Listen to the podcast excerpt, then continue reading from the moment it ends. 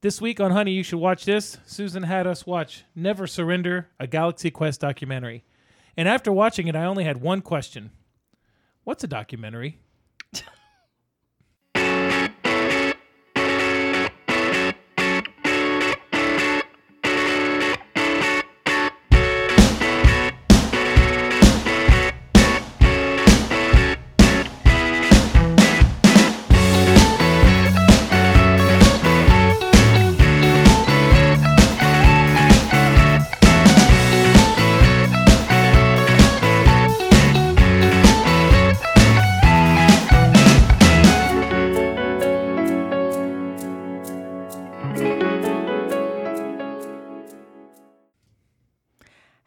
and welcome to episode 21.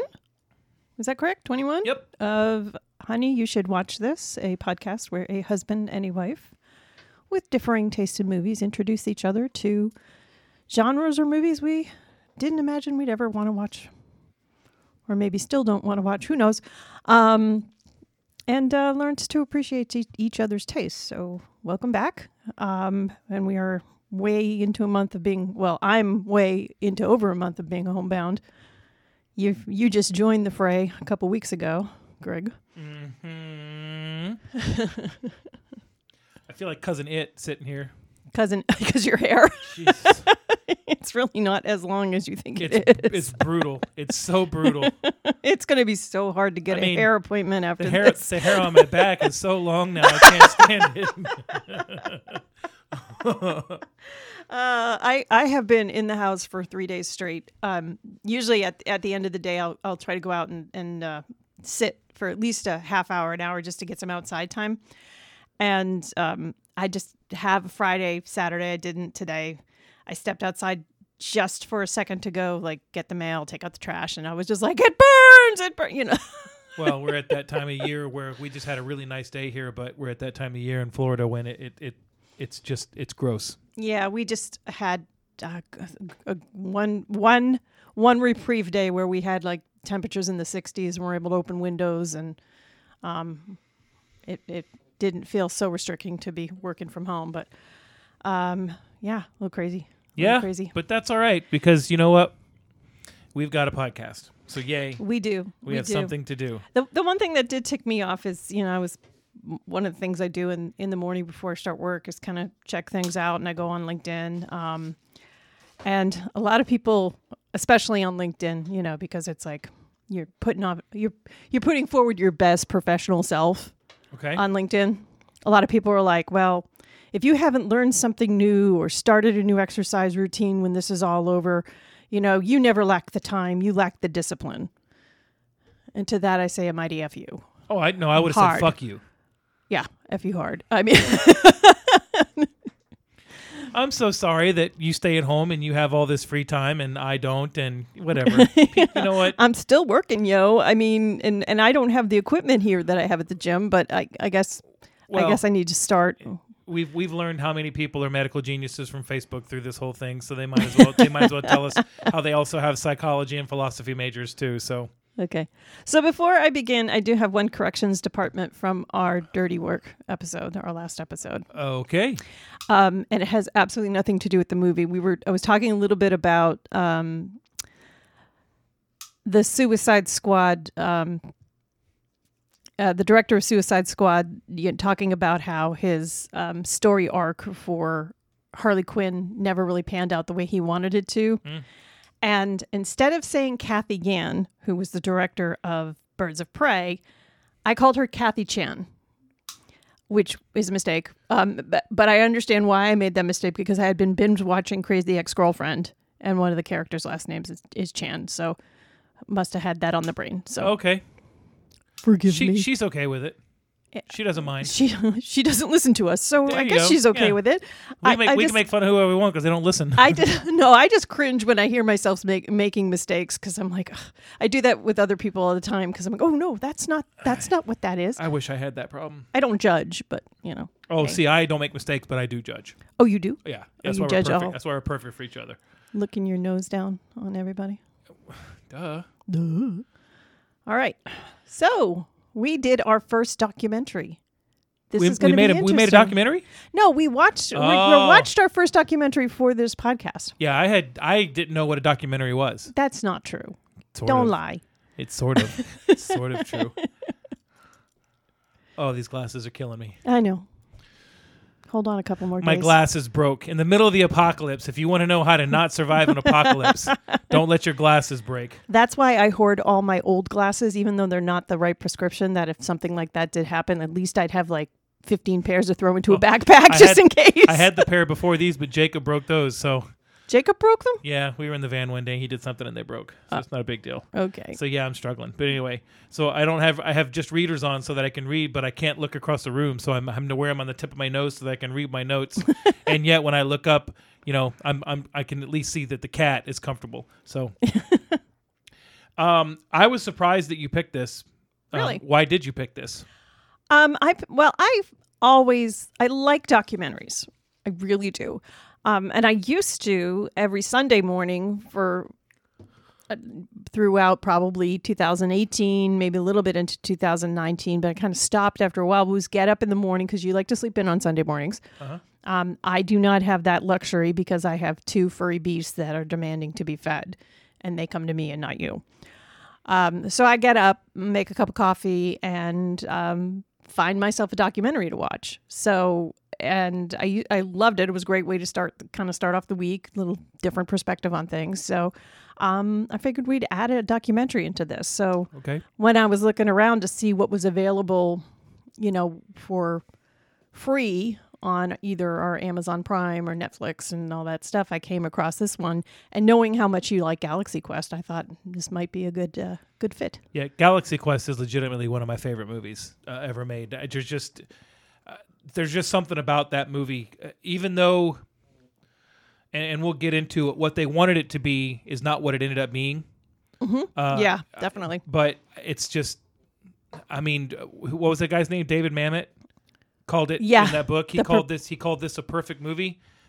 Um, okay, I ca- I can't argue with him. There's there was there was something that happened in it when we were watching it the other night because we we watched the documentary and then we watched the movie. Um, after reading a couple things online, I kind of wish that we would have watched the we would have watched. uh Never mind. I was gonna say I was gonna say we'd have flipped that, but it wouldn't have mattered because I just found out this piece of trivia today. So, um, You wish that we'd watch Galaxy Quest first and then watch the documentary? yeah, but I recant I recant my statement. Okay. Um, wow, I totally lost my train of thought. Um, that doesn't help. Sorry. um, Probably shouldn't do that copyright. okay, let it, they, can, they can come get us. They can take hundred percent of the zero dollars we make. Um, uh, where I, I honestly I lost my train of thought. So so it's it's I I they they changed it from what they wanted it to be and made it something different. And and when you watch it, not knowing that, you think that there's a couple of flubs. Yeah. Uh, oh, I know what I was saying. I'm sorry. There was one spot in it that I thought I remembered something happening, and I'm like, okay, that's a that's a screw up. There's there's like a a plot hole, but it was like super minor. So for Mamet to have called it a perfect movie, I mean, I can see where he's coming from because there's there are so many things that this movie does right.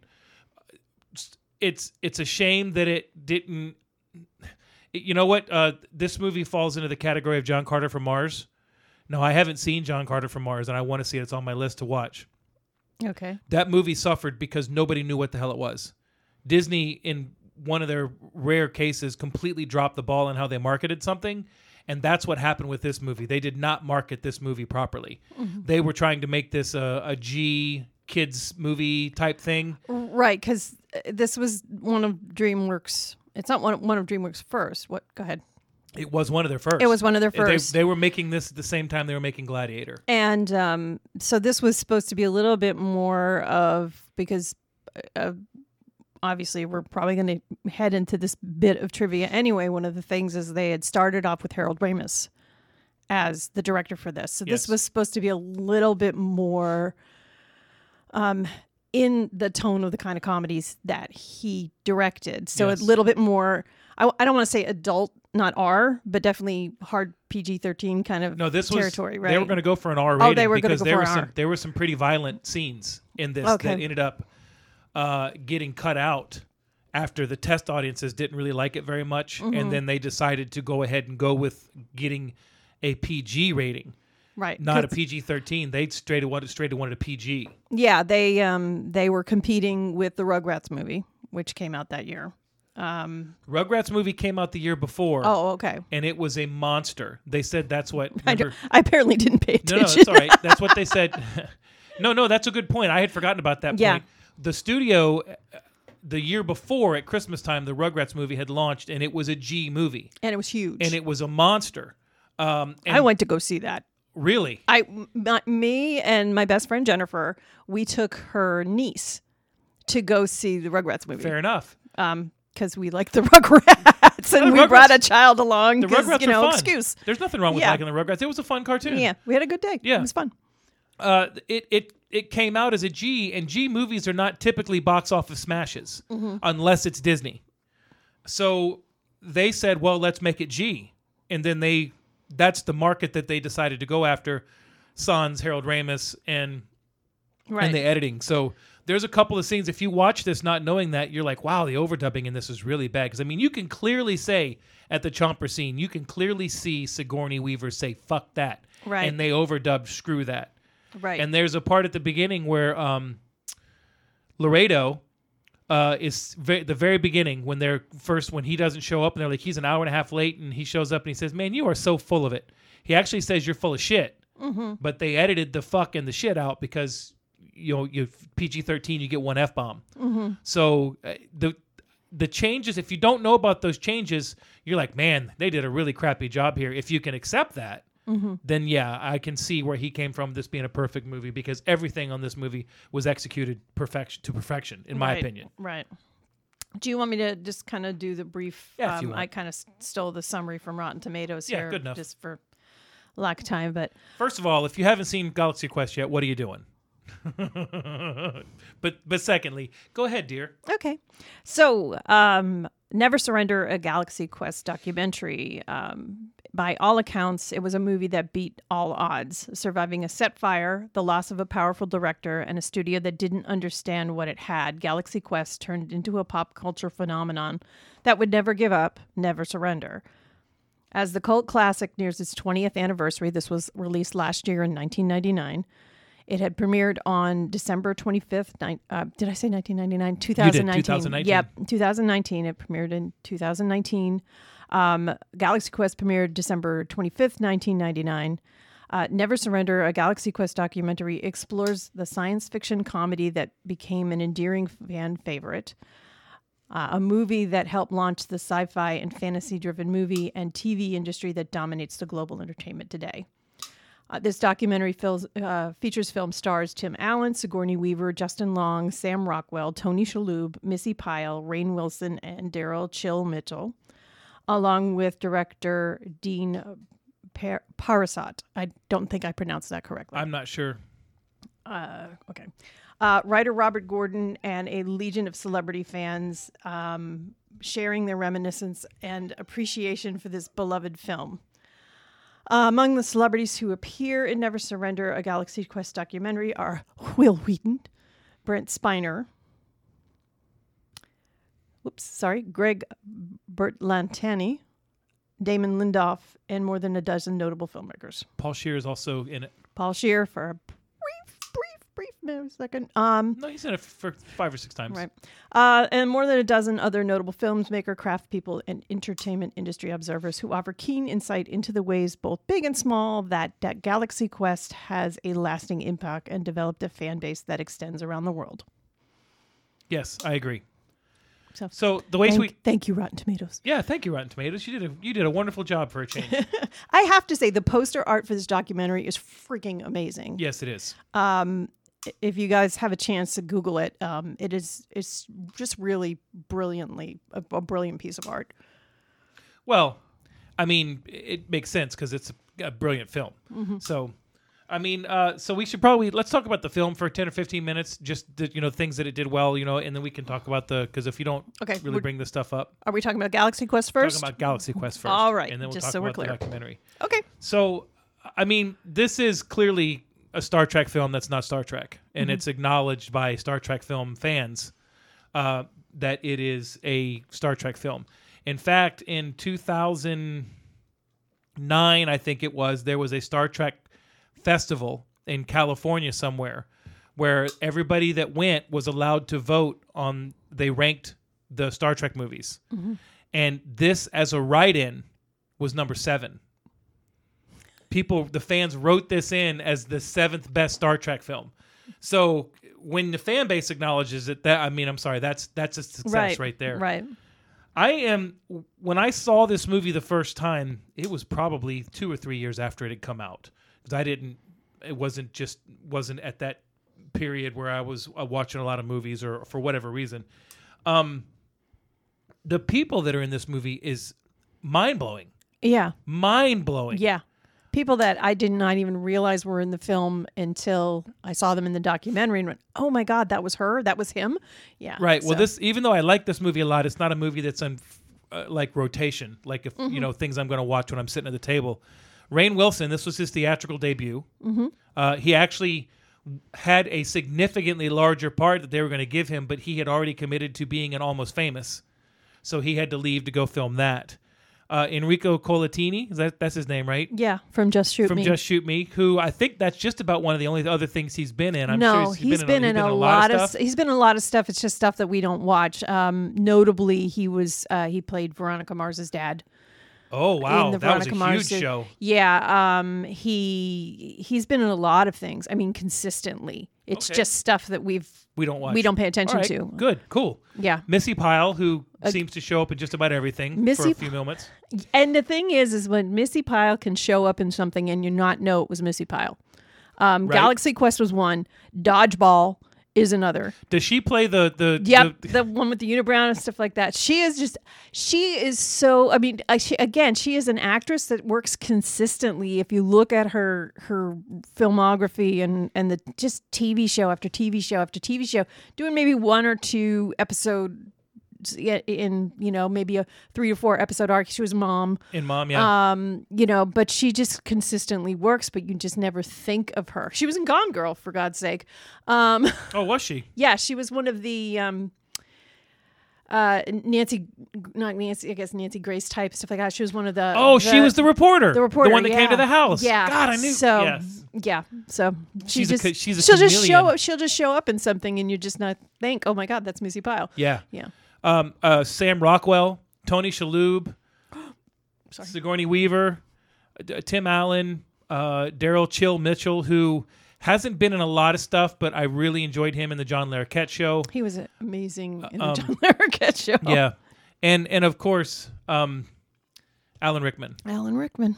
Who you know this is not a role that you'd expect him to take uh, but Oh, but he takes everything though. I mean, that's not true he does not like science fiction he does. Well, he I'm- took this because he thought the role was absolutely hysterical my my favorite role for Alan Rickman is Don't- if it's if it's anything other than hans gruber you're wrong no him is the voice of God in Dogma. He's Uh, yes. fantastic. Yeah. So he takes just he takes interesting roles. So it's you know he's only he's only done two do, two movies where he was not supposedly a human do Mm-hmm. you know what they were well Dogma's one. yeah I, I galaxy quest oh Galaxy. Quest. Because well, he was supposed to be a because he, was he was a Spock yeah, meets he- he, he was yeah. and he did him in this. He did him in the same year. He might. I think he was the voice of the robot in The Hitchhiker's Guide to the Galaxy too. Yeah, I can see that. Yeah. Yeah. Hell, I even love him in like Love Actually, which is not the greatest movie in the world. Love Actually is horrible. it's don't don't even go. It's not But the it's greatest got movie. Rickman in it. Rick, look, I don't care if you don't like the role he's playing. He oh, he is always spot on with what he does. Yeah, he's um, and the and and Rickman was somebody at this point, and of course Sigourney Weaver was somebody. Oh, Justin Long. Yeah, Justin Long. his first his first movie. Everybody else in this movie that you talk about was a nobody. Mm-hmm. I mean, legitimately a nobody, and they did not want Sigourney Weaver because they didn't want anybody with any science fiction background. Yeah, she this. fought for this. She well, she kind of. I think she did a little bit more than fight. I think she might have pulled some Yeah. underhanded stuff, but I mean, and this is all stuff. her. This is mostly some stuff that we've, you know, you learn in the documentary. You get to hear Right. to her talking about how much she really wanted to do this. I think I think the story is really good. I think the special effects are fantastic. I think the acting is exactly what it needs to be. You have you have just enough comic relief that it's funny, but just enough acting chops. I, I, apparently, there's catnip on the table this morning. Yeah, we've got both cats kind of jumping up and gets it gets a little old after a while. a little bit. Yeah, especially when they're in front of my computer. So push him Come off on, the table. Scoot, go, go, buddy, go, go.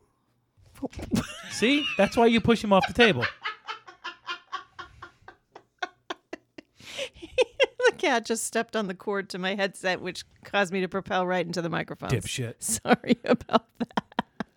So you have just enough of the right type of acting at every spot that you need it to make this movie Right. believable at every point. Even the scene where, which they call out in the documentary, that's the scene that had to be nailed was when he ends up telling um, Math Mathesar that I'm I'm an actor. I'm I'm you know Mm-hmm. I li- I'm lying. I'm lying Yeah. basically. And Alan crushed it. Tim Allen crushed it. Yeah, I'm not. I think Tim, Tim Allen, when when it comes down to it, has has developed into a fine actor. He's just he's got a comfort zone sometimes, and Yeah, story a story about Tim Allen was uh, obviously his show Last Man Standing. Um, they have a lot of guest directors on the show, and one of the episodes they had the oldest daughter, and that show is uh, was she directed one of them. It was in the last season, I think, and they you know obviously somebody asked her how it was to work with someone who's your technically your boss because Tim Allen is the show and runs the show, mm-hmm. and she says he was really difficult to work with. And they went, Yeah, we can see that. And she goes, No, not difficult in the sense that you think. He asked all the right questions. He wanted to know everything about everything that was going on so that he could, so that the episode could succeed. Whereas all the other actors, like, oh, you want me where? Okay. He was constantly like, what do you, what do you think if I do that? Can I? Should I? He was really into being like a team player and making sure that the project and which kind of surprises you from you know because he you never he always comes off as like um they were saying on the set he was always making jokes and Alan Rickman was like yeah, oh, God, in the doc know, in the yeah. documentary, there was a little. They were saying was there was a little bit of friction between Rickman and and Allen because because he was wanting to joke around so much. until until they you know became buddies and then it was you Yeah. know, okay Okay, so um, how how much more do you want to talk about Galaxy Quest? Because if, I would say another two two and a half hours Okay. All right. Um, well, just for those if you haven't seen Galaxy Quest, um, again, uh, it it probably should be on your list if you haven't seen it. Um, it is a 1999 American science fiction comedy. It was directed again, as we said, by Gene Parsot, uh, and written by David Howard and Robert Gordon. It is a parody and an homage to science fiction films and uh, science fiction series, especially Star Trek and its fandom. It depicts the cast of a fictional defunct cult television steer- series, Galaxy Quest, who are visited by actual aliens who think the series is an accurate documentary and become involved in a very real intergalactic conflict. Cast members of the canceled 1980 Space Adventure series Galaxy Quest spend most of their days attending conventions, promotional experience through um, and through the series, uh, former lead star Jason Nesmith, uh, thri- who thrives on attention, the other cast members uh, resent him to varying degrees and states of their careers. So the development of them actually going into space and facing off against real space monsters um, brings them together. they're called aliens Thank you, You're welcome. Wikipedia. yeah Wikipedia thanks for letting me know what aliens are all right Okay. take So- us into it Take us into what are we into? I don't know you acted like you had a direction you wanted to go no, Let's I go. just wanted to just make sure we talk, t- talked about what Galaxy Quest was about for those who might not know. It's about a quest in a galaxy, Mm-hmm. and everybody wants to level up so they can have more hit points and be stronger. So, how many times have you seen Galaxy Quest? Oh, probably 15. Really? Oh, yeah. Okay. This was my second time seeing Galaxy, got the Galaxy Quest. And it as was a better movie. the second time than it was the first time, wasn't it? Um, yeah, I think so. I mean, I I didn't have the problem with it the first time. Um, I caught something new this time that I'd never caught before. what was that? The Tony Shalhoub saying, "Wow, these floors are really clean." I caught that. yeah, you did. You did. Um, there's a lot of things about this movie that are.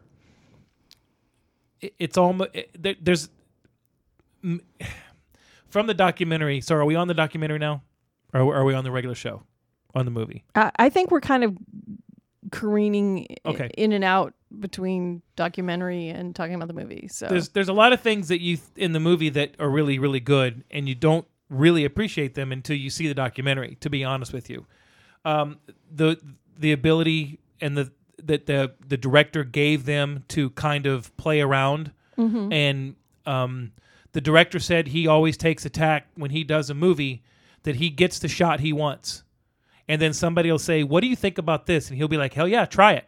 right. because what what what are we going to lose? Nothing. He says, and if it comes out better, great. And if it doesn't come out better, well, then we use what I wanted. And he gets a lot of things that are unexpected, and kind of gives his actors the ability to put stuff into it. Um, the one that they did mention, the big one that they mentioned, was when Sam Rock, uh, when um, Tony Shalhoub's character. I, I got to write. The, I should start writing the names of the, of the Hold on, I'll find it for you. Go Chan ahead. Har, Chan Chan Car, Tam Chom. I can't chong, remember. ching, chong, ching. Um, he uh he Fred. when Fred, teleports the rock Kwan. monster, Fred Kwan Yeah. Teleports the rock monster into the the thing, Right. into the room, and then they fight, and then they end up being uh, jettisoned off the the ship. Right. He starts making out with Missy Powell character, Right. and you see her tentacles come up, and and Rockwell was like, "Oh, that's not right." Yeah. that was a complete ad lib. Right. and it was completely unexpected. Um, one of the ones that I found out this morning that I'm going to have to go back to the part and I'm going to have to watch it was when they all agree to go uh, uh, eventually on the ship and they're in the pods and they land and Mm-hmm. they're all standing there, uh, and then the door opens up and the aliens come in, right. right? And, they're And- and all they- like uh, right. kind of octopusy, squid looking things. One of you know one of them has a specula in its hand, speculum. Yeah, I, I, yeah, I, I, I figured you saw that. yeah, I recognize what that was. um, there's a right they they have a little bit of dialogue and then Sam Rockwell just start, starts screaming ah right. nobody knew apparently nobody knew they are positive that Sigourney Weaver did not know that you can see the look on her face when he starts screaming which is hysterical because that just like if I'm on that set and he does that, I start laughing my ass off, right? I'm going to be fired after the first day, much like happened in Marine Corps boot camp when something funny would happen, I would laugh and then I got to push for hours. Um, to do something like that, that was hysterical because you're like, okay, scene's over, and then he just out of nowhere starts screaming, brilliant, and that was uh, that's a testament to why he's so doggone popular and why he's such a good actor. But that Yeah. that that scene was nice, and I I, I like the scene. I want to know how much I'm going to like the scene when I go back and watch it again today because I can't wait to see Sigourney Weaver's face. Um, what I was surprised about in watching this movie is there the fandom for it. I mean, it's a good movie, it's a great movie, but I would never have expected that, you know, it would be right up there, like you said, um, in appreciation from people who are Trekkies and and you know part of that, you know, becoming part of that culture, the the cosplay and and all that. Um, to you know, to me, it was just this comedy, right?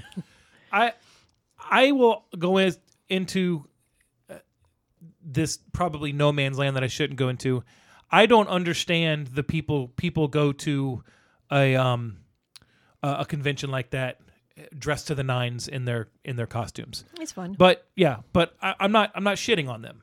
I just that's not you know that's not me. But I'm the guy that'll you know put some face paint on my face and a jersey and go watch a football game too. So it's you know different strokes for different folks.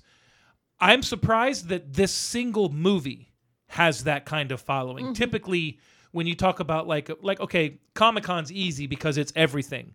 But there are literally Star Trek conventions and Star Wars conventions. Well, that makes sense because Star Wars has what? 11 movies and four or five different TV series that have been on cartoons wise and thousands of books. But Galaxy Quest is like it's a movie.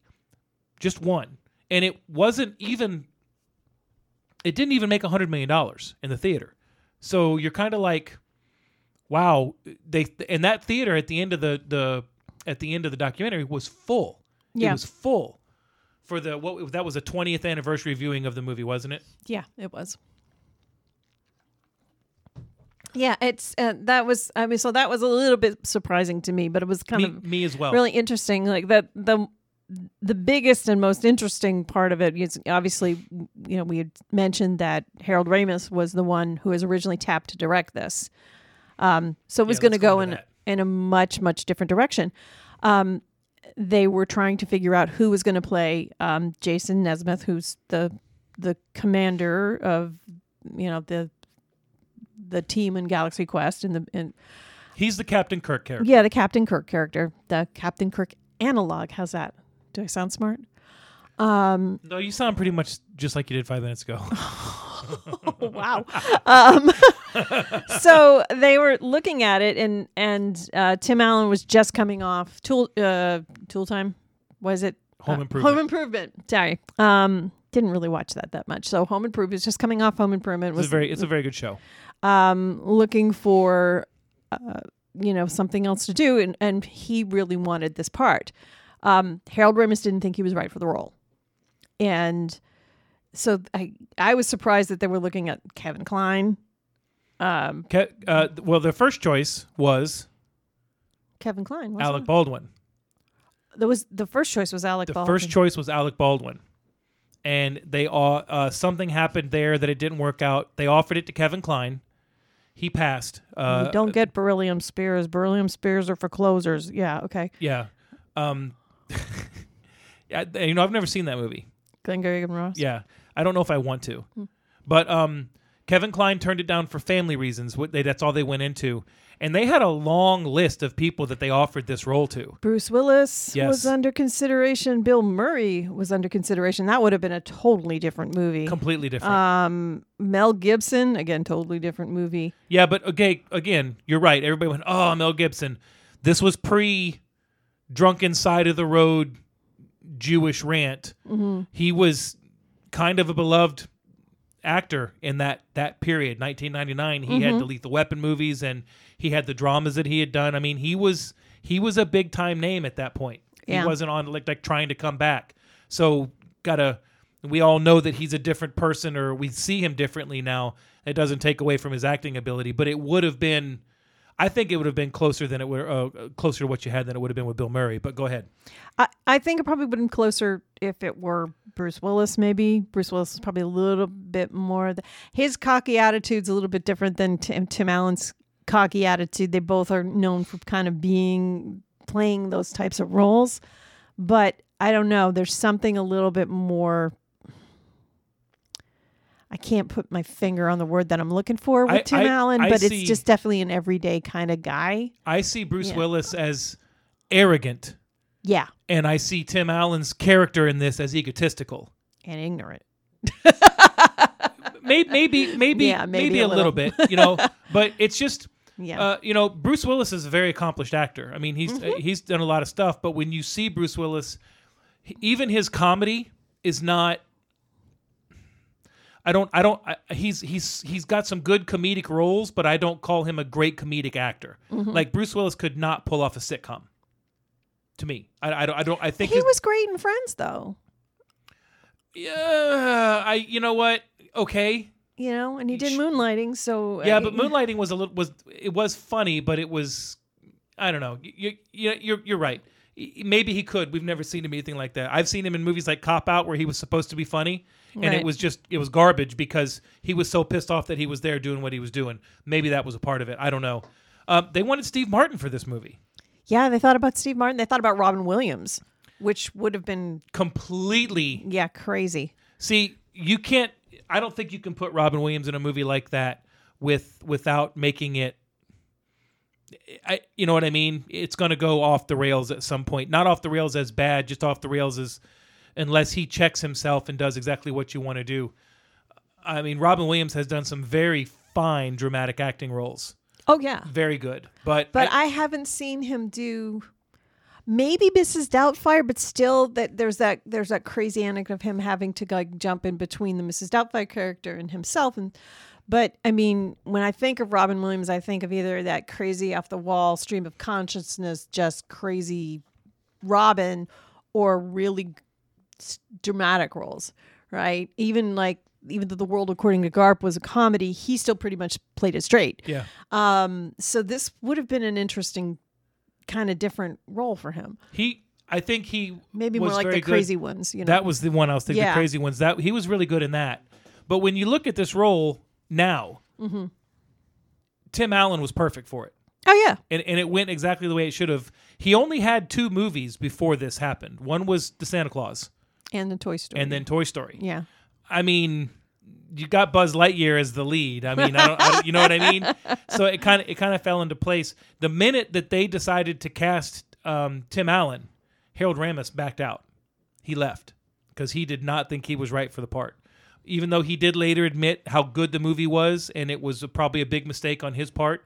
But if if Harold Ramis would have done the movie, it would have been, it would have gone a different direction. Yeah. It would have been I really think it would have gone a different direction. I think you would have had the R rating, and it would have been a raunchy space comedy probably. Because Ramis wasn't always dirty, but he leaned. Well, yeah, because he was he was part of that whole school of um, National Lampoons. So I mean, Caddyshack and yeah, but but so- Ghostbusters wasn't dirty at all. no, that had was a couple had a couple of yeah. Mm-hmm. jokes that were you know bluish, but Groundhog Day. yeah. Yeah, So eh, eh, I I don't, I don't think I don't think you could have gotten a better actor than Tim Allen. That's Mm-hmm. that's that's my opinion. And I I he think really wanted the role. Go ahead. I I think you know, and and basically what they were saying in in terms of this documentary is, um, when Harold Ramis left, it went from being this funny take on uh these types types of shows and the fandom around them to an actually more of an the epic range that it took, right? Because even the people who were working, uh, they were interviewing, you know, one of the women who was in charge of the the set design and the and the spaceship design and, and things like that, and they went from 1970s cheesy to this really in-depth, more slick-looking interior um, that they had to change the specs on her and the way that they handled the transition in the movie um, from you know different resolutions and dimensions in the in the screen how they you know kind of took over the you know from being having it blocked on the sides to make it look like a TV and then widening in it and then widening it even further once they get out in space and um, I don't think Ramis would have taken it in that direction. No, well, we they didn't say what changed, but they did say that as soon as Ramis was done, and that they went to the new director, they they offered it to him, and he says, "I need to think about it." And they basically told him, "You have to tell us before you hang up the phone. This is your opportunity. You, you're going to take it." Basically, is what they did. They said they went into a, basically a complete rewrite. So you know right there that what Ramis was going to do was completely different than this. Well, yeah, I think one of the things that they said is when they were rewriting it, um, that one of the producers was saying that it was going to be the aliens coming down and them helping them from Earth, and then somebody in the writers' room kind of said, "Well, what if we took them up into space?" And that's what changed the whole trajectory of this movie. Yes, for the for the better, I think. The um, let, us talk about Sigourney Weaver. um, Sigourney, I love her. yeah, she's I love her. she's super she's super talented. A couple pieces of trivia that I learned. Uh, one of them was that Tim Allen is a huge Alien fan. The movie Alien, Mm-hmm. and in between takes, he would bug her to sign some of his Alien paraphernalia, and she finally she finally agreed to do it, and she signed one of them was Tim Allen stole this, love Sigourney Weaver, and apparently it really upset him. It made him like made him very sad because he was like this huge fan of her, and he I, I I'm sure that they patched things up because they spoke nothing but lovingly of each other. Um, there's a scene in this where she talks about how I was my TV guide interview was six six paragraphs about how my breasts fit into my outfit. Yeah, in Galaxy Quest, Yeah. it, her as yeah Gwen. That actually happened to Carrie Ryan. Is that her name? Carrie. Jerry Jeri Ryan, who played Seven of Nine on Voyager. Oh really? That actually happened to her. oh wow. There are a ton of things in this movie that actually happened to someone or were a nod to the Star Trek show. so we're talking about Galaxy Quest the movie now because these were not things that you These are just they were things brought that- up in the are just- yeah, yeah. these are just things that I learned that I mean, we're talking about this we're throwing the trivia out there. So that's one of the things that they did in this movie was they they really had people that knew this genre and Star Trek that that threw these jokes in there and you don't even realize that it's a joke. That's funny as hell. The fact that that actually happened to someone's sad. Yeah. That's a oh, shame. Oh, yeah. Well, I mean, her character in in Galaxy Quest the movie. We're switching gears here. and Let's talk about the movie. The character of Gwen in in that movie is really a you know reflective of not only you know those things that happened to to Jeri Ryan or, or other women in you know who are who are in those science fiction shows who usually are just there male gaze wise right mm-hmm. Um they're they don't have a lot to do. They don't have very important jobs. As science fiction has kind of altered over time as far as these TV genres it's changed maybe a little bit. Um you know but then you've got someone Sigourney Weaver who played somebody as badass as Ripley in Alien right? Who which is a very great take on a on a female character. However the other part is as um one of the key uh, aspects of this movie is the rest of this cast has basically been typecast. They have, you know what I mean? I don't know if they had bad managers or what, but they cannot get a role. And her as an older woman, um, in you know, in her as an actress, she's also struggling too to try to find some legitimacy in being able to act and, and things like that. And that happens a lot to women who get a certain age in Hollywood um, you know, you're not quite there. And usually in those fandoms, and you'll have to forgive me, it's it's the women are really there to kind of fill out the suit. I'm okay with that. I'm not. Then don't watch them. I don't. you're right. That's and that that's what they were getting at. And, Yeah. You know, but even there's one point where the guy where they're in the after they've been attacked by Sarris, Mm-hmm. and the you know they're sitting there and they're trying to figure out what's going on. She keeps repeating the the, the, The computer, computer. And and um. Laredo goes, "That's really getting annoying," and she goes, "I have one job on this, and I'm gonna do it." Yeah. She basically repeats what the computer says. It's a She crazy she point in the she movie. auditioned for this, and they told her they didn't want her because they didn't want anybody with any science fiction background. And apparently, she badgered the shit out of them. Yeah, that's and- what she says in and the, and the basically basically told them I'm doing this whether you like it or not. I don't Mm-hmm. know how how she got away with that, but I mean, in my opinion, Sigourney Weaver. in my opinion, if you've got someone like Sigourney Weaver beating down your doors to be in your movie, you got to let her be in your movie because th- that just the name alone. Uh, ironically, the entire crew got together to go watch a screening of the 20th anniversary of Alien while they were filming this. Oh, really? Yeah, because it came out in '78. I think it was '78. So they all went and watched it, which is actually kind of cool.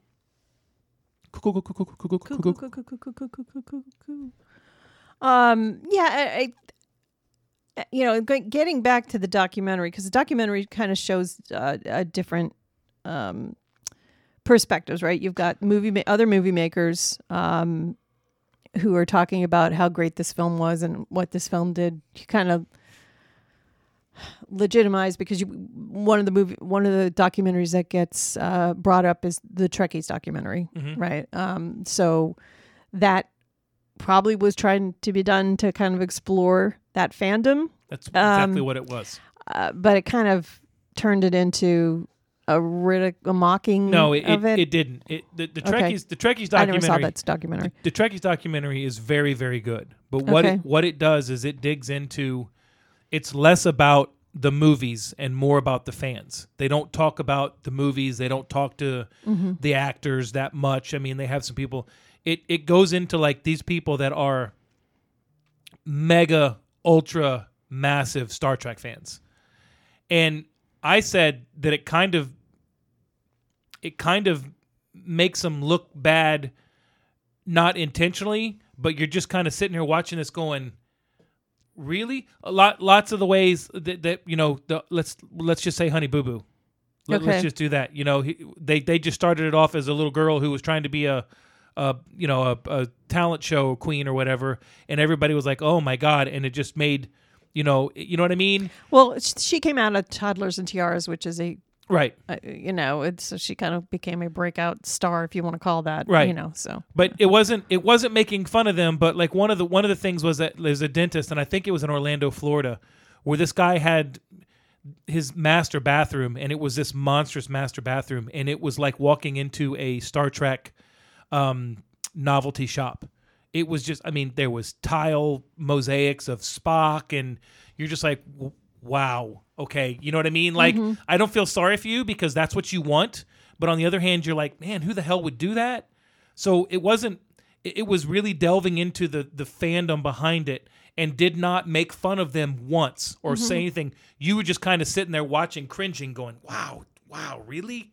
It would be like it would be like you walking into somebody's house, and if they were, you know. A, a Patriots fan. The house was painted red, white, and blue, and everywhere you looked, there was Brady jerseys and Gronkowski jerseys, and you only you only had Patriots underwear and all. You, you know what I mean? You would be like, "Wow, you have really gone off the deep end here." that's what you want to do good for you if that's what you like good for you but you you kind of feel sorry for that person in the same respect too so they Yeah. they go ahead But okay, so we've got that. We've got the filmmakers who are reflecting on what this was as filmmaking. You have um, interviews with the cast who talk about approaching the roles, getting their roles, the other actors, some of the scenes that were difficult. Um, and then you have uh, the producers, the director, um, a lot of people who are involved in the set design and, and writing, and you know the screenwriters, and um, and then you have the um, this one family who likes to cosplay Galaxy Quest. Um, so they show kind of show them walking around a Comic Con and you know dressed up as the the aliens, the Thermians. Thermians. Um, and you know some of the other ones where they're dressing up as you know the woman's dressing up as Gwen and the the man's dressing up as uh, the Alan Rickman character with the head piece and stuff like that. So dr lazarus Doctor. Okay. Um, so you know, we got different perspectives here. The I really enjoy when you hear other filmmakers talk about a film. Um, I had mentioned before watching that uh, hit that Hitch- Hitchcock one about the the shower scene. So you have different yes horror horror directors and stuff like that talking about how they're influenced by it and stuff like that. So um one of the but the thing that stood out to me the most um is that they had um who's the guy who who's the showrunner for Watchmen? Uh let me find it here. Damon Lindelof okay when they were interviewing him, and he had all sorts of fun little tchotchkes and stuff in the background. And they had he had the the bike oh yeah from had Pee Wee Herman's Herman's Big Adventure in the background, and it was so distracting because I'm like, I want that. Um, who doesn't I mean, how cool would that look in our living room? Um, but I I thought it was really really good in terms of of being able to kind of get those different points of view. Um, but the cat, I think the what was great about this documentary was the the insight that you got from the cast, especially the Justin Long. Um, you know, he's uh, definitely quite the mimic. Um, he's you, know what? He's uh, actually on Doug Loves Movies fairly often. Yeah, and he's a very very funny very interesting guy. He's laid back but he does very very good impressions uh, of of certain people. I mean obviously not everybody can do everybody but yeah he played his character. He said it was a mix between marty mcfly and what was the other one? Marty McFly, um, uh, Chris Farley, chris farley that's right and the comic book guy. that's right the From The comic book guy from the simpsons Yeah. Yeah, the Chris Farley. Um, uh, when he started doing Chris Farley, I was like, wow, that's. But he, yeah, he nailed the he nailed the Marty McFly too.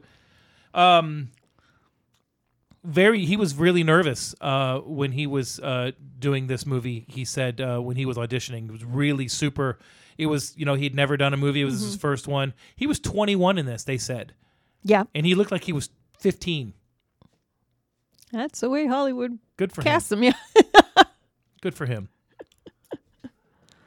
Um, uh, yeah, so the, that was interesting. Um, a lot of people's uh, reflections on on Rickman, how Rickman was behind the scenes, because obviously Alan Rickman was not alive for this uh, documentary. Um, so those were those were really um, good uh, pieces of information you could kind of bring it along. Um, uh, so those are I thought those were that was for me. That's what I really liked the most about this. Is Me- kind me of too. in I- between the the cast was like my fir- my first favorite, and the second favorite is like kind of the everybody else in the business talking about this movie. Yeah, I would have. I would have been good if they had just talked to the cast. I mean, I understand the whole behind the scenes and the filmmaking and everything, but to hear someone like Tim Allen and Sigourney Weaver and and you know Enrico Colantoni and them talk about this movie for 2 hours would have just been like, oh, because Yeah. you know that they've got stories about who pranked who, and you know that one night where where Tim got drunk or it just you know something would have would have been. They said that um, they said that he and um, uh, Alan Rickman got along a lot better than people than than people wanted to believe. He, he meaning Tim Allen, or he and Tim Allen and okay, and Alan Rickman got along a lot better than you would be led to believe. okay, But it was Rickman had a hard time getting to deal with him to begin with because he did not prepare the same way. right. And Rickman is a, a he's a I'm oh, type, you know what I mean? actor, yes. Uh, and Alan's just like, hey, let's show up and have some fun with it. Uh, said that he was constantly joking, constantly making. But he said there was something that happened one day. And I can't remember what it was that they said he did. He did something, and Rickman literally bur- burst out laughing. And that was kind of when they bonded. That he was he he acknowledged at that point that hey, what you're doing, I I get it. Let's tone it back a little bit or something. He said. You know, and, and I think part of the whole acting process too, is because I mean, what what that dynamic is is the dynamic in the show, right, or in the movie, right? The dynamic in the movie is that the actor Alan, who or was it Alan? I can't, can't remember. Um, the Alan's actor name, Alan Rickman's actor name. I thought it was Alan, but I don't remember.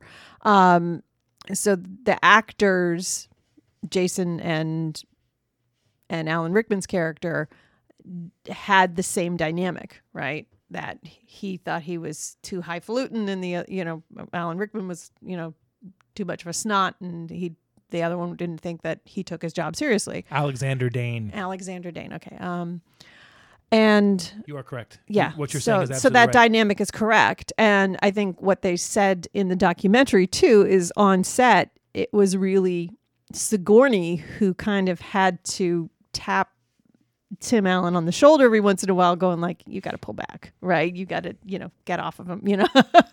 yes. and um, and that reflects um and and tracks in in the um the movie as well, right? Because you've kind of got her playing, you know, in the middle of these two. Right. I liked the part where they were talking about uh, Enrico Colantoni's audition. Yes, that is That's pretty brilliant. yeah. He he really set the tone for how the Thermians were, um, and he kind of did a straight read, I think, and then as he walked away, he turned around and said, "Can I try something else?" No, they said Oh. some. You you look like you want to say something, Yeah. and he goes, um, "I I had an idea," and they were like, "Well, out with it, son." And and he came out with the the whole, mm, "Yes, we are the," and they were like, "You have." They literally on the spot. They said, "You've got the part," and it it they nailed it. He also came up with the idea of making them walk all jacked up. Right, Which- not used to walking in those bodies. Yeah, I don't that that might have been the part that I was thinking of. That might have been the loophole. In the movie, if they learned everything they learned about humans by watching the historical documents, they would have seen the way they walk. You know what I mean? I don't know. I mean, it, it could have been, um, you know, just them trying to to do the best with what they can because you you saw what their real form was. But um, I think what was also interesting, um, the way that Enrico came up with that voice is he said when you do vocal exercises, there are you know you you resonate from different parts of your skull, right? So it's up and down and up and down, and so he used that exercise to create the rhythm and the the uh, you know the up and down part of their voice, or you know, it's so he's really resonating and using his whole skull and his whole Yeah. One, um, and they said when Missi Pyle um, auditioned, they said we're going to show you a, a little bit about of somebody else's audition. We want to see how you do with this. Um, so she knew that he got the role before he got knew he got the role, which is really kind of cool. yes. Let's take a break. Okay.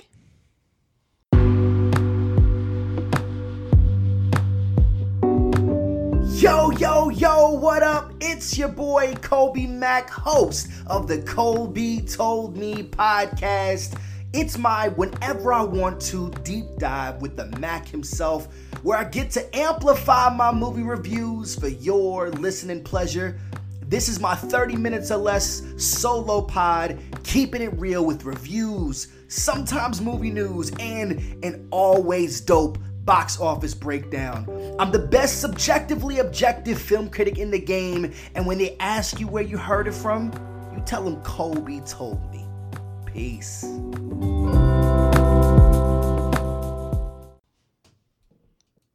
Okay, back. Back.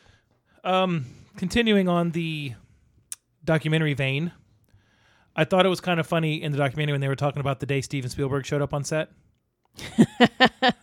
Yeah. and the director says he's taking the shot, and he's like, uh, "Okay, you know, let's do this, look this. So, okay, we got the shot, and I feel this guy next to me like in, in, in infringing upon my space, and I'm like, "Hey, pal, what do you think you're doing?"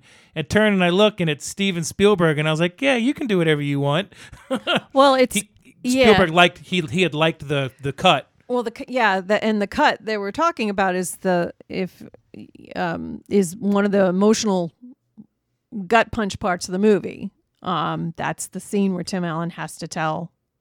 Um, don't know all the names of the Mathesar. Mathesar, um, that they were lying, and uh, a scene that emotion uh, that that Tim was very nervous about doing because it it required a you know him to really emote in a way that was not what he was used to doing, and that's when Steven Spielberg showed up. So when they cut it. When he, you know, when he called cut, Steven Spielberg was like, "That was really good," you know. Yeah. or you, I think even before he called cut, he was like, "This is really, this is really, yeah." And he Yeah, was and like, when, when Steven says it's good, we'll go ahead and accept it, right? uh, yeah, hmm yeah. Oscars don't lie. Um, his Oscars don't lie. Um, His Oscars don't even talk. yeah. Overall, I think this is a good documentary because sometimes documentaries um, are because they can al- always be kind of a little bit more one-sided um, or overly contrived to fit somebody's worldview. Um, this is obviously an entertainment one, so it's a little less. the The biggest complaint that I've seen in some of the reviews on this particular documentary is that the audio wasn't quite that great. Um, It's a I didn't. I didn't really notice I didn't it. catch anything um, but uh, uh, apparently it was. But I think even if you've only seen the film maybe once or twice, or you're a diehard fan of this film, I think that it sets the right tone and kind of gives you um, a good balance and, and insight in, into the film, which I, it, to me, that's that's a good documentary. Um, uh, it's you know I've there are there are better ones out there that I can watch probably more than once just because of the richness of this. But this was good. I think it was it it, it struck a right uh, the right tone. So I thought I think most documentaries are good. Mm-hmm. It's just a question of whether you enjoy it as a person. Because Right. if a documentary is getting made, it's obviously talking about something that somebody or some group of people have a que- have questions Right. about. Um, you know, from anything like eh, just bringing general knowledge and perspective to something like the shower scene in Psycho, right. or you know, Yuri Yuri loves sushi. You, you know, Euro, some- yeah. something Yeah. like that. Euro was you, you, did I, think say it's Yuri? Euro- Yeah, I don't know how you me. pronounce it in Jap- Japan, You- Japanese. He- Hero loves. So you know, it's it's most documentaries are a labor of love anyway because Right. documentaries don't make money. They they Right. just don't unless it's documentary now. Um, mm-hmm. that is a great great show. Yes, it is. I wish they would make more of these. So it, it really is once you watch it a question of whether you like what you heard or didn't like what you heard or just didn't find it mm-hmm. enthralling. Yeah. Um, the people who made this, um, it was it was made as uh, one of those Fathom events Yes. that you see. You know, when you go to the the theater, and every once in a while they'll show you like they'll do an opera or a, um, some kind of special event that you can go and watch in a limited engagement in a theater. So it was this, and it was also the people who made uh, who make the honest trailers. oh yeah. Um, this is this was the production company that made this documentary. Um, now, apparently, this would have been really cool to see in the theaters because they actually also they they did it in I think November came out in like November twenty third or twenty fifth. no, it came out Christmas Day. No, Galaxy Quest came out Christmas Okay. Day. The documentary came out November 23rd ish, Okay. um, like a month or so before the actual 20th anniversary, uh, to give people time to see it. Um, so when you saw this, um, part of what you were seeing too is they actually released the very first um, honest trailer for Galaxy Quest as well Oh okay. with it. So that would have been fun. Yeah, they talked about in this something that I didn't know about also in the in the uh, documentary. They they were going to make a Galaxy Quest 2. Oh, really? Yeah, remember they they said that in the, the thing, but Huh. Rickman passed. Yeah. So, you know, you you can't do it without Rickman. I you know, it's a, how come Led Zeppelin didn't tour? And Robert Plant's answer was, "You can't do it. We, we can't. We're not a band without Bonham." So, I, I, I think you, I think you did the right thing and not make as good as the first one was. It's it's, you know, when eh, there's a that's a that's a, a two edged sword there. You have a movie like we'll You Step Brothers Okay. that is as loved as Step Brothers. Everybody wants a Step Brothers too. Oh, I don't. It's never as good. I don't. No. You, there, you have so much to live up to. It's you catch that lightning in that bottle that one time. Uh, Anchorman, I, I enjoyed the second Anchorman, but it was not Anchorman. You know what I mean? Yeah. It, it was. It, it just when you have a movie that has a, a standalone story like this and ends the way it does. I get that Hollywood is about more, more, more, more, more. But as a fan, you should be like, you know what, that was really good. Let's just leave it alone. Well, I think with with Anchorman 2, just to kind of sidetrack the conversation, at least the thing that I I appreciated about Anchorman 2 is they actually took a time in the the media to really explore that with the Ron Burgundy and and, and all his kind of crew characters. Um, you know, in the beginning it was, you know, how things were freewheeling in the 70s and and a lot of people when that movie came out, a lot of people who were like local newscasters when back when I was in Massachusetts were saying, yeah, that's pretty much, you know, I mean, not that crazy, but that was pretty much the vibe, right? It was that kind of the sexism and the boys club kind of pr- cronyiness and stuff like that. So to take Anchorman two into the what? Women cannot be news anchors, and that's a scientific fact. so you know when you when you take Anchorman two into the cable era era, it's it's good. Now I don't think you should take it any further than that. You know, I don't. they think, got the Ron think- Burgundy podcast. We're good. Yeah, I don't think they, I Um, don't think they will because even they said how daunting a task it was to try and follow up something like Anchorman. Right. So I mean, you take something like this. How do I mean? How can you follow this up? You know what I mean? You- Right. It would be like uh, it would be like Tucker and Dale. We talked about Tucker and Dale. Right. You know, they had talked about where. Sure, you can make a movie and just slap some garbage together, but how do you how do you do that without disrespecting the the brilliance that is this? And what do you do? You go back to space? I mean, that's not that's not fun. You know what I mean? Right. So, I, I, I guess I can see it, but I, I do I do applaud them for for just halting production when Rickman passed, Yeah. which was a shame. He was only sixty one years old. thought he was sixty two. Oh, okay, sixty two. um, there's uh there's not too many more things uh, that I have from the from the documentary really Okay. that I mean that are like the highlights. I mean, uh, they they do talk about th- the people and their auditions, and we've we kind of touched on the ability to let them do what they wanted to do Mm-hmm. and and be freewheeling, which really kind of attributes to why s- these people that were in this movie that were nobodies Mm-hmm. are now like household names. They they really are. Like you said, they may not be something you watch all the time, but you know, Sam Rockwell has just done movie after Yeah. movie after movie. And he turned down this movie several times. They Yeah. offered him. They tried to get Well, he him. turned it down because he was he had signed to do an independent movie. Do you know who talked him into doing this movie? Kevin Spacey. really? Yes. He he he he wanted to do this, but he had a previous commitment to the independent movie that he had signed with, and he really wanted to do the independent movie. And he said he said he's going to have to get one give, give one of up, and Spacey was like, "No, you got to you got to do that because that's that's going to make you." So, I mean, Kevin Spacey did something right, apparently. Okay. maybe maybe Sam Rockwell wasn't a 15 year old boy. I don't know. Hey, oh, He uh, ru- yeah. ruined one of my favorite shows on TV on Netflix. Um,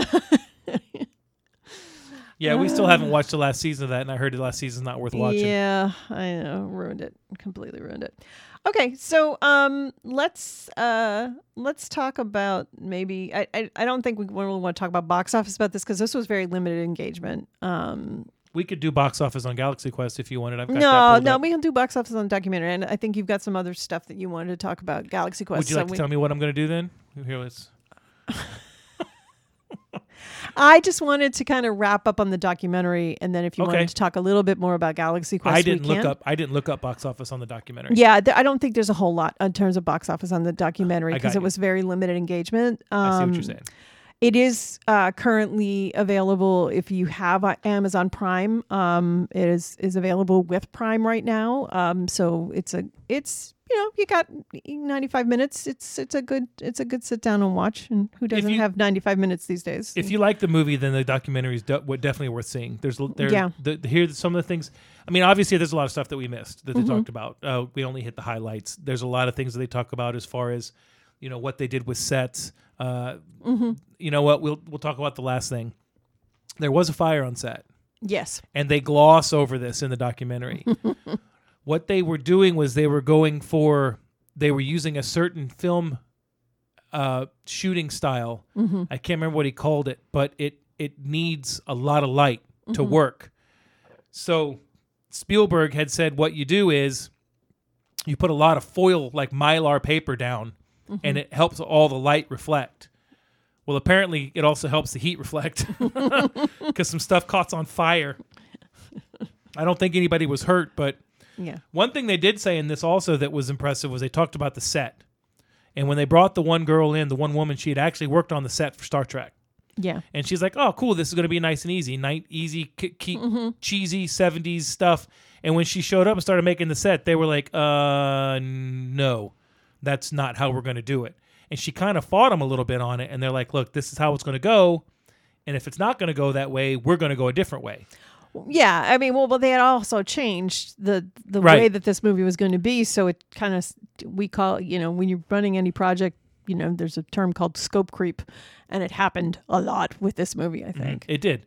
When they built the set, they actually built the set to articulate.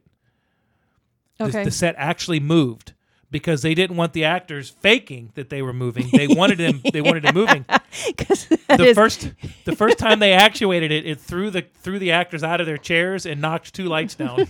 so they didn't go as cheesy as old lady as old, old girl thought they were going to. what was it? Was it Saturday Night Live when they used to do when they used to do their because they would have uh, John Belushi do. Uh, Captain Kirk a Uh-huh. lot stuff like that. And did was that when they would do that when they were trying to do something they would just like throw themselves randomly Yes. in their chairs. Yeah. like- so um I don't have questions about this. I don't really think we have um uh again we we we probably don't really have a whole lot on box office, but so let's move to uh, in this documentary what were the three things that kind of stood out for you like favorite bits Um, number three was when Sigourney said, "I stole the wig." she said, "She said I loved Yeah. wearing the wig." Even though she said every time I put it on, I felt like my IQ dipped precipitously. she said she loved being a blonde, and she stole the wig. Mm-hmm. Uh, the second one was when they were talking about who they wanted to be the lead. I I was flabbergasted when they started throwing those names out there because that stuff fascinates me anyway about Right. you know who they because because you're like oh how would he have done in that you know Mm-hmm. like what if Bruce Willis hadn't have been cast in Die Hard Right. you know what I mean Right. the names and they start throwing the names out there and you're comparing in your head like well what would what would have Bill Murray have done with that role and what Yeah. would I mean, Kevin Kline, I think probably could have done a good job with it, but when I see Kevin Kline, even in the even in a fish called Wanda, even in that role where he plays somebody that's not that bright, he still has an air about him that is exudes this actor's intelligence, and I just don't think it would have meshed. I I think Kevin Kline has taken roles throughout his career that he wants to take Yeah, um, Bruce Willis has said a number of times that to be a megastar, there's a fine line. You have to do a movie that puts money in the coffers for the studio, and then you can do a couple movies that you want to do, which is why not all of Bruce Willis's movies are huge hits. He'll do the Die Hard Five, you know, and then he'll do whatever he wants to do. I think Kevin Kline doesn't subscribe to that. I think Kevin Kline does roles that he wants or that he thinks well, warrant he's, he's a Shakespearean yes, actor. he is, by- yeah. and and he's severely underrated as an actor because I've never seen him in anything that I didn't think he was good in. I've seen some movies that he was in that I was like, eh. in and out. You know what? In and Out wasn't that great, but he was really good in it. Yeah, he's. I mean, Plus Tom Selleck. You, you know, no, Fierce Creatures. oh, is that the That was the sequel to The to sequel. I or have not seen it's, that. It's not the it's not the sequel, it's the unofficial sequel. Mm-hmm. It's not good. But they're all good in it. You know what I mean? It's one of those movies that when you watch, you're like, that wasn't a good movie, but I had a good time. Kevin Kline's just severely underrated. But how would he have? I feel like he would have been better in Rickman's role.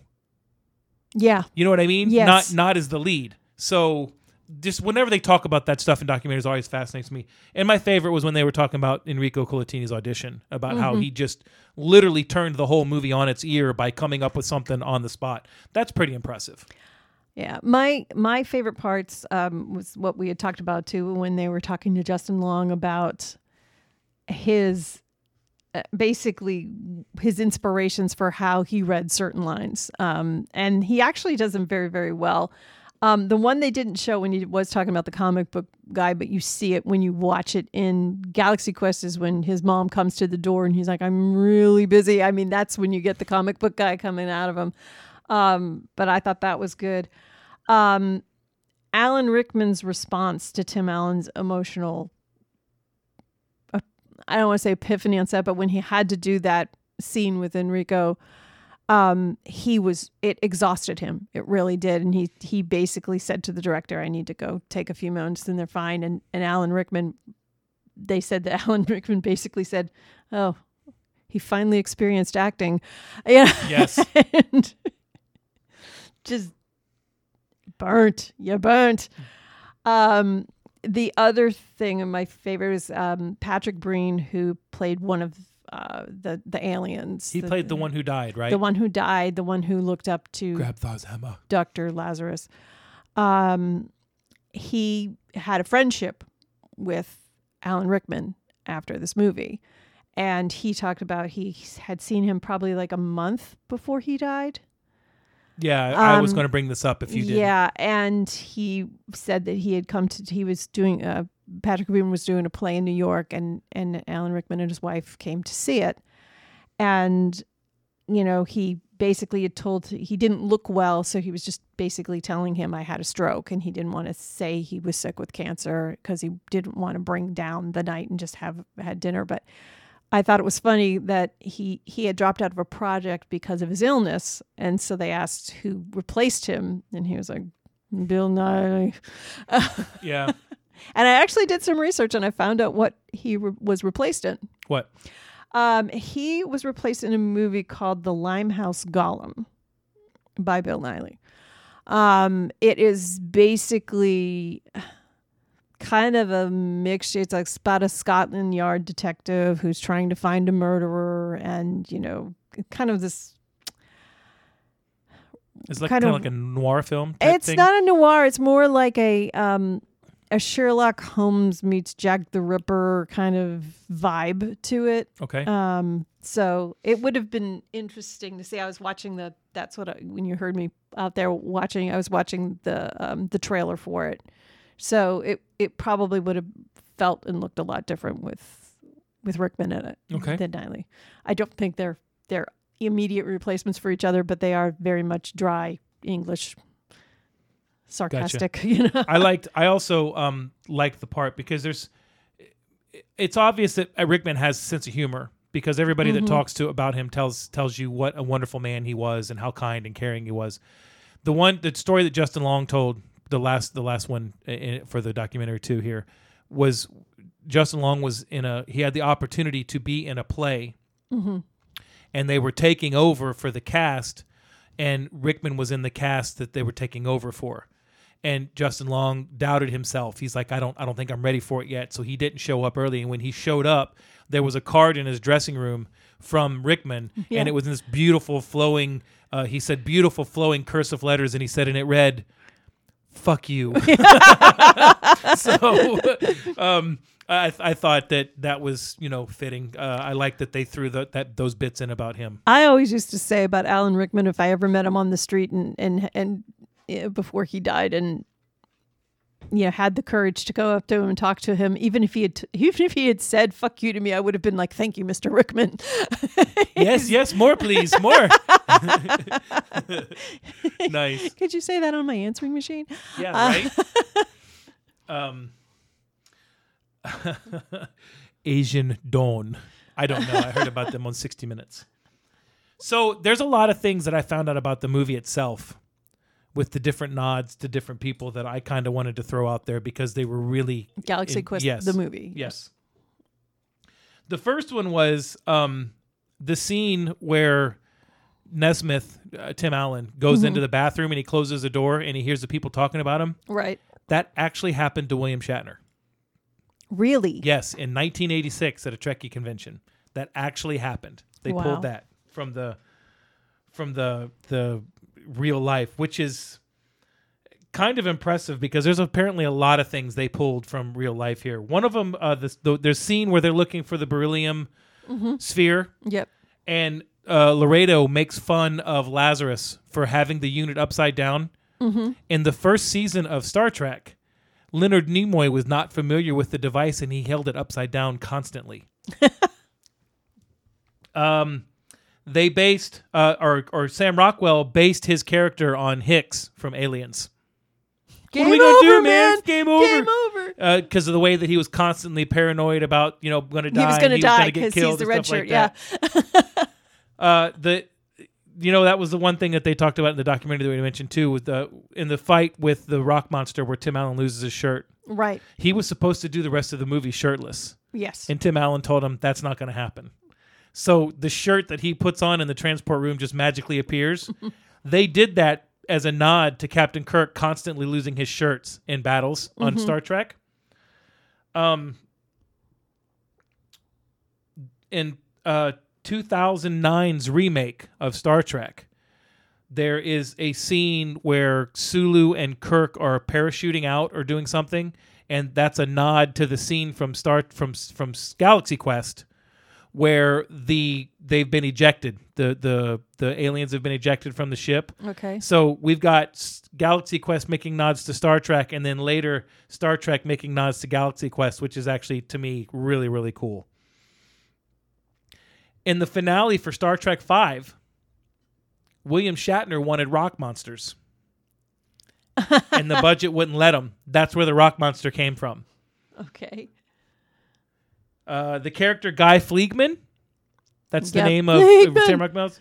That is a nod to a gentleman named Guy Vardaman, Mm-hmm. who was an actor on some of the Star Trek stuff, and he ended up after he, he, he was he, he was like an extra, like a s- like a screen guy, or like you know he was the red shirt. Okay. It always died when they went down. Um, and then he became a stunt double for most of the show, and uh, they told him that we were gonna, you know, throw you a nod somehow, and he had no idea until he saw it in the movie that he got the whole Guy Fleegman, Guy Vardaman thing. The um, scene where Rickman tells Tim Allen, "You're always stealing the best lines and stuff and stuff and stuff like that." That came from the Star Trek, the original series. Shatner would get angry when other characters would start to become as popular as he was, and he would make them rewrite lines and do reshoots to increase his screen time and take lines away from the other actors. Wow. Yeah.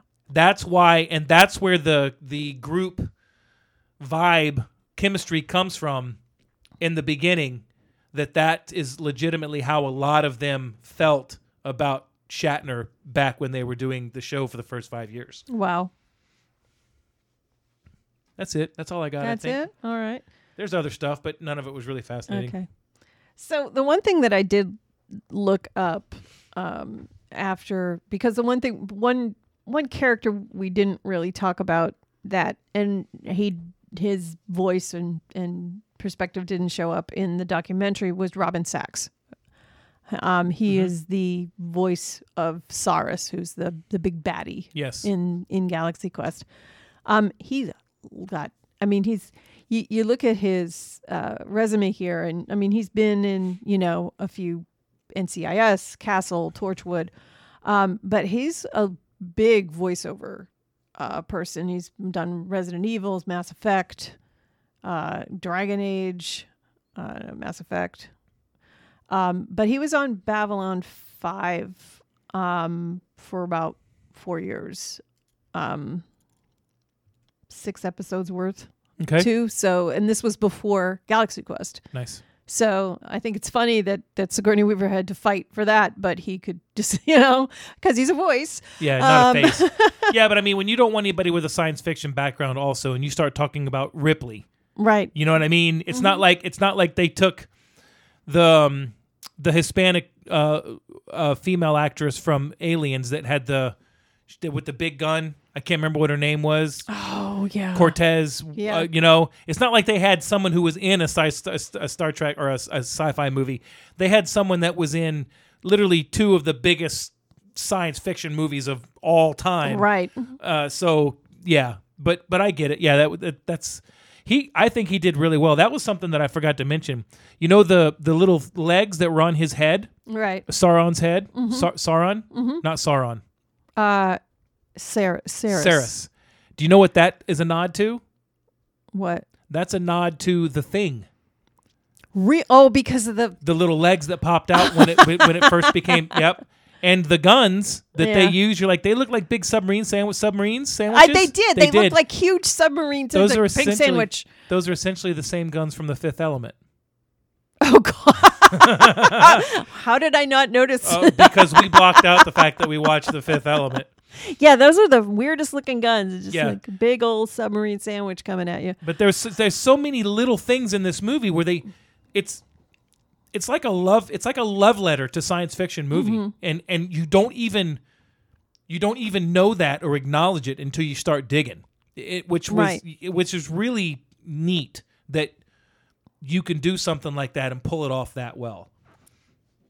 That's cool. That's cool. So, um, I do not. ha- I mean, I don't know if you want to talk box office on Galaxy Quest. Yeah, I'll talk box Um, office on Galaxy Quest for just a minute. Okay. And before we do that, What? what what was uh, you know you know what it's not going to make my top three but i noticed something else in galaxy quest last night that i'd never noticed before and you you pointed it out norm macdonald norm macdonald not norm macdonald kevin mcdonald being the announcer at the final Oh, oh my god everybody look it's jason nesmith I, oh, poor little Kevin McDonald. I, um, well, as you as you all saw from the brain candy episode, we do like uh, we, do love like our kids, in, the Kids in the hall. Hall. But Kevin McDonald has done so many little things that he's just so good at.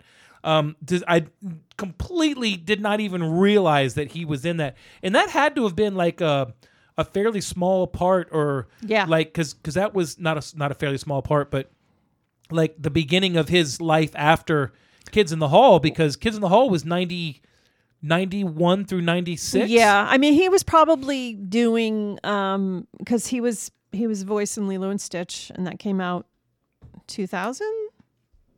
Yeah, I'm not sure. Yeah, Something like that. Well, I think no, I think they were working on it around around two two thousand stuff like that because what they had originally in Lilo and Stitch, just a little Lilo and Stitch trivia for you, um, is when Stitch steals the the spaceship and is trying to get away. He was originally flying the spaceship in a city and kind of flies the thing between two tall buildings and it was set to release after 9-11 Ah. so they had to take it out and they made it mountains um so but it takes a long time for those Yeah. films to be made so he was probably working with disney at the time Cool. All right, box office for Galaxy Quest. Now, the great thing about you have to forgive me, I'm trying to read and talk with my glasses are screwing me up here. The great thing about a truly good movie is that it can it, word of mouth can save it. yeah This movie released on Christmas Day, 1999, and that was a Saturday. That wasn't a Friday. So I'm not, you know, I guess that makes sense because typically movies release on Friday. Uh, this had a budget of 45 million dollars. An opening weekend, it did seven million. That's that's a bomb. That's a monster bomb. And again, let's talk about the fact that the marketing was completely wrong for this movie. yeah they were trying to fit a square peg into a round hole with this But this movie released on December 25th, and its last day in the theaters was May 18th. It d- never did huge weekend numbers. Like there was never like a $50 million weekend.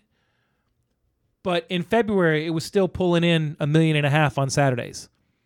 Which, yeah, there's not a lot of movies that out in February. Uh, January 7th, it did two and a half. January 8th, it did four.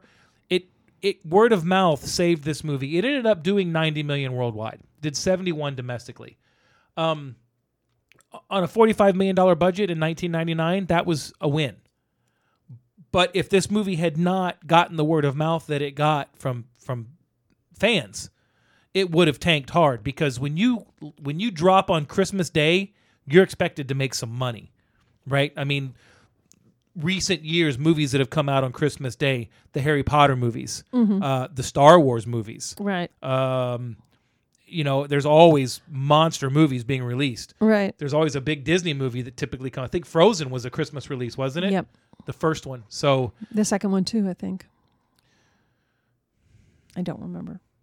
I'm not really. no, the second the, uh, that one. Uh, I think that released in like November. I think that was Okay. Thanksgiving. Okay. But regardless, when you come out on Christmas, you're expected. Now to not break a hundred million dollars is kind of sad because this movie is a lot better than that. A lot Cat- better than that. Cats came out on Christmas. Well, you know, the fa- you know what? Let's just take five minutes. Who who thought that fucking movie needed to be made? Let's get right down to it. um, there, I- am not going to speak on this because I think Lindsay Ellis. If you all ever listen to Lindsay Ellis's YouTube channel, did a fantastic job of talking about why this did so bad and I- why this got made. I can So- tell I can tell you why it did so bad because there's a difference between a musical and a movie. And you can't just take a musical and make it a movie, just like you can't take a movie and make it a musical and it be good. Mm-hmm. Everybody that wanted to see Cats has seen Cats. Right. Well, the other thing that you know, she, and she's she says this in in her um, video essay, which I, it's done very very very well. Is first of all, Cats really doesn't have a, have a heck of a plot to it. Yeah, Um, second of all, um, in the p- production of Cats, um, basically the entire cast is on the stage all the time. And instead uh, of that, they had to work around stars who did not want to be in the background all the time. So you had Taylor Swift and uh, Idris, Idris Elba. Idris Elba.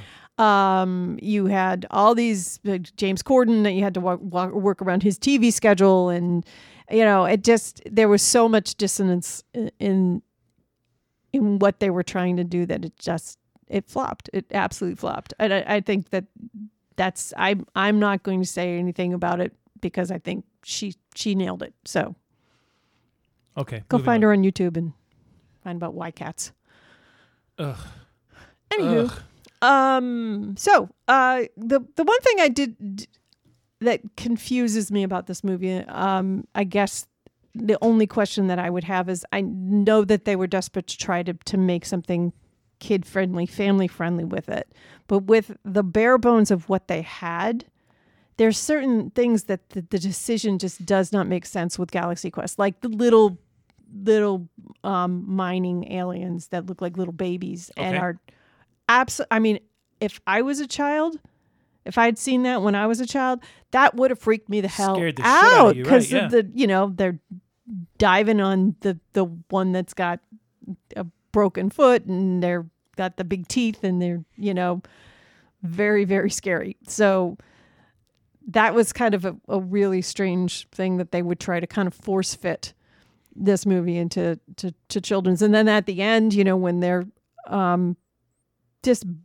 the whole crew has been beaten the hell up. You got alan rickman with his you know latex um His cap. cap- cap, you know, piece, and he's got his own hair sticking through because it's been so beat up and stuff like that. But you've got Gwen, who's by that time her complete outfit is tore up, so she's just got nothing but a bra and and like a few pieces of fabric th- thrown together. You know what I mean? So it's like that's not what you would consider it a kid friendly movie, and they're you know they're trying to cut it to make it that so it's it's it's a lit that that was that's the only dissonance that i really have in this movie so nothing like suspension of disbelief wise i have questions but seriously Well, I think I think that what you've got maybe uh, at that point is, and having seen the documentary, we can speculate.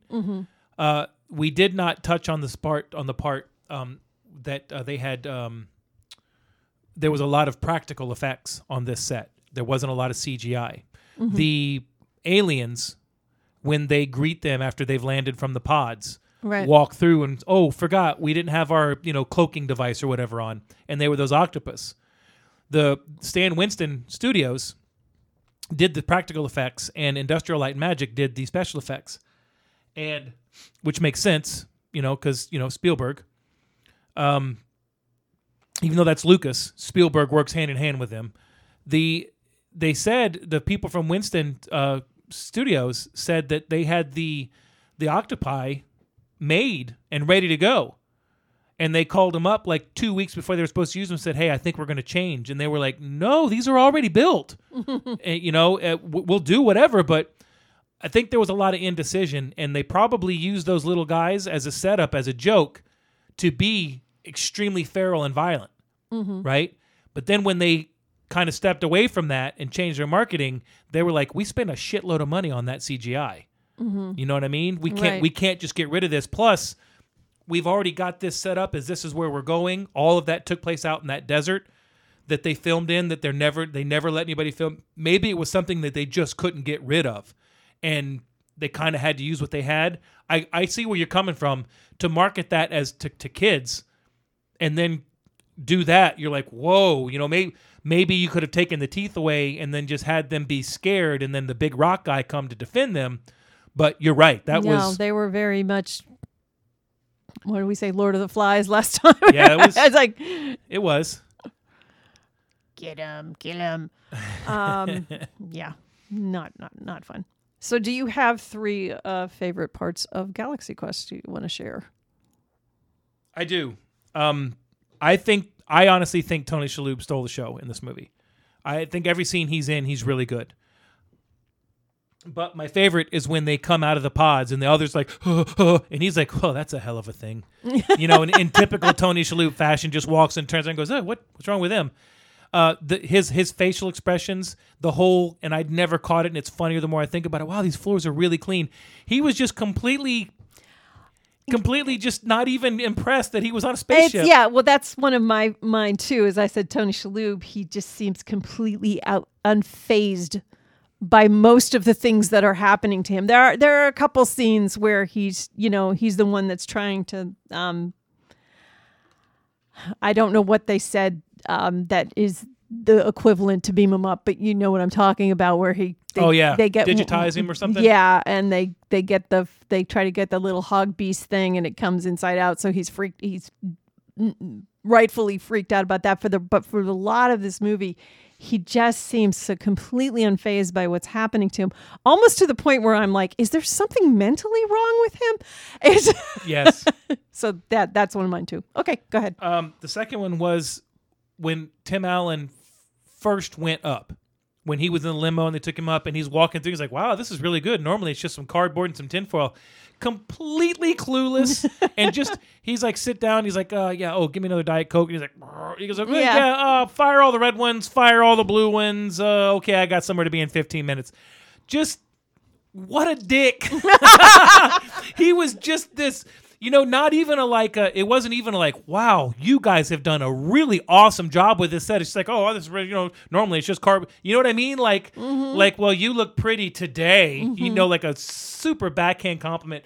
And he sits down and he's like, okay, yeah, let's uh, just absolutely crack me up.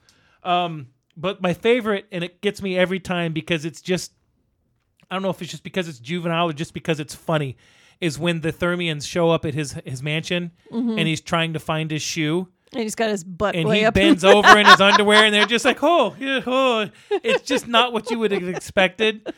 But um, I, I liked I liked that.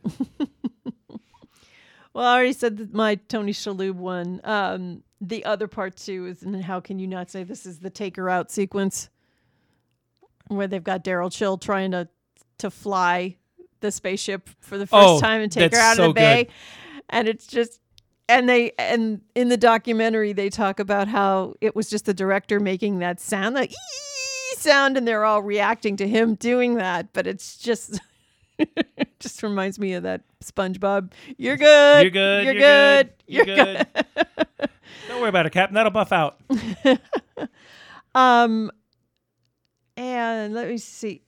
I just think. All right, I'm since since you took my one about Tony Shalhoub, I'm going to say that just the the Thermians and they're always smiling in their other forms instead like that. It's just that is just so weird because it it gives them an innocence. Um, but it's just it's also unnerving. Yeah. No, I- I- just like vacantly mm, all the time. it's it's like you have um sometimes when you say things that might come off wrong i'm not trying to make fun of anybody it's almost like you have someone that's super super intelligent but with alzheimer's you know what i mean You- Right. you, know you know what these people have done and built and designed and they're like Oh yes, we uh, you lie to you know you believe the TV show. Yeah, it's it's kind of off-putting. and what they said about it is like, do you really think Gilligan's Island? Oh, those poor people. Those poor people. Um, and obviously, any second you've got Alan Rickman on film is great. He's You know, he's amazing. he never took his cap off. His he every scene he's in this movie, he has that little letter. Even when he's in his apartment on the on the phone. nice. All right. So Uh, I, I liked it. You liked it. I- I did. I you like liked it. The, you liked the documentary. Would you watch the documentary again? I don't have a lot of free time right now. Oh, I'm sure you don't. I'm fine with that. I typically find a documentary when I watch it, I like it because it's something that I, like I said earlier, it's something that I, I I'm curious about. So you'd have to like know everything about something to watch a documentary and go, eh, you know what I mean? Unless it was just shitty. So it was it was neat to to to, to learn that stuff. I, I mean, I'd probably watch it again just because I I know that there's a lot of things that I probably didn't catch the first time around, um, of movies or, or documentaries that I could watch probably more than once. You know, it's not it's not right up there with like Amy or Thirty Feet from Stardom or, um, you know, there's an Arlene uh, Eileen uh, Arpel one that's amazing too, but I you know, I think maybe one more time on that, and that's probably all I could probably do with this. So. I agree. Okay.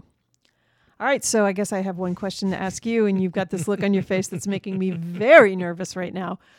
So nervous. Um, what are you going to pick for me to watch Well, for next episode? As we talk every week, the, Uh-huh. the list is getting smaller and smaller of things that I have for you to watch. Okay. But I ran across one this week that I had forgotten about, and I did not realize that you had not seen it. And I don't know if I want to make you watch it because I, I want to have us watch it, but I know it's, it's free right now on Prime because we have the HBO add on. Mm-hmm. And I personally feel that that movie should have won Best Picture. but I can see on your face that you can don't want to watch this can movie. I take a guess of Yeah. what this movie Yeah, you is? can. Team America. Yes. Yeah. now America. you you act like Fuck yeah. you act like humor. You act like sometimes humor th- that I have does you don't laugh at it a lot or it, it bothers you, and I act like you know you making me watch Rebecca bothers me, and, and we know that's not the case because we really have enjoyed it. We you took me to see the Book of Mormon, I did. and we laughed our ass off. We did. And Uh, I, I- and and to be fair and to be honest, I think I went to go see the South Park movie in the theaters, and it was flippin' brilliant. yes, Um, so I don't know why I have hesitation about. you know what? this. Okay, that's that's good because I know I know that we've watched South Park together, and sometimes South Park can be hit or miss. Yeah. Um, but the good episodes are brilliant. Mm-hmm. Um, and and we laugh together when we watch those most of the time at Mm-hmm. the same time. Uh, Team America does the same thing to um, America waging jihad on jihads Mm-hmm. that Book of Mormon does to to being Mormon. Right. It, it's the same type of humor. So you know what? I think that's what we're going to go with. We're going to go with Team America World Police. Okay. All right. I think what the thing i- that what the thing is is you know you and I are are probably of the age range where we were the ones who quote unquote were the first ones kind of indoctrinated into that into South Park, right? Did you watch it when it first came out? Because I know Keith and I did. Um, I didn't. I didn't watch it religiously. Mm-hmm. Uh, because the person that I was living with. Okay. But I, when I got to see it, I loved it. Okay.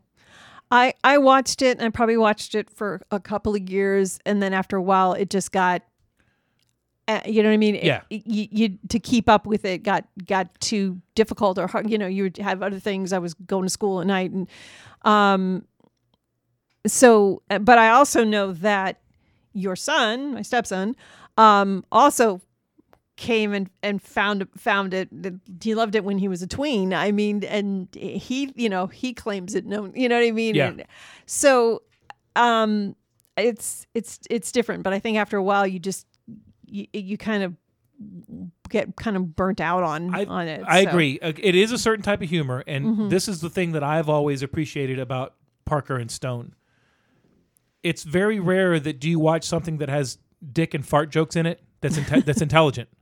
You know what I mean? yeah it's There's equal lot- op- it's an equal opportunity Yeah, and they don't they don't just well. pick on something; they pick on everything. Yeah. but it's it's like smart jokes. Some Mm-hmm. of the jokes you're like, oh my god, that's brilliant, and every, it, you know what I mean. They have an older movie called Orgazmo. It's an it's was like one of the first things they ever had, and I, I actually uh, our our friend Joe Deal Mm-hmm. uh, when we when, when we were working together, he actually we were actually watched it in the room one night, and it's South Park humor, um, and it deals with the adult film industry. Uh, it's just and it, and you're like, wow, this is really stupid, but goddamn, it's it's smart. It's so I I, I think. Plus, I mean, the entire movie is done with marionettes. It's it's Yeah, and that's a, brilliant. that's a nod to like the british yeah. show So um yeah all right. So if- Okay, if, cool. you haven't seen it, uh, watch it. I think you'll enjoy it. Oh my goodness! Excuse me, I have the hiccups. Oh, more, Which is more weird be- bodily functions on the I show. haven't- I haven't- Woohoo! I haven't had a Cats, drink yet bodily today. functions. We still haven't had our top five for fighting reference, so go ahead. Let's get that out of the way. Oh, there we go. What top five for fighting? Um, you know what? I'm trying to trying to think about uh, something that I can bring up. Um, I can't bring anything up right now. Well, you can kind of bring up the fact that you are um, you just sent out your first care package.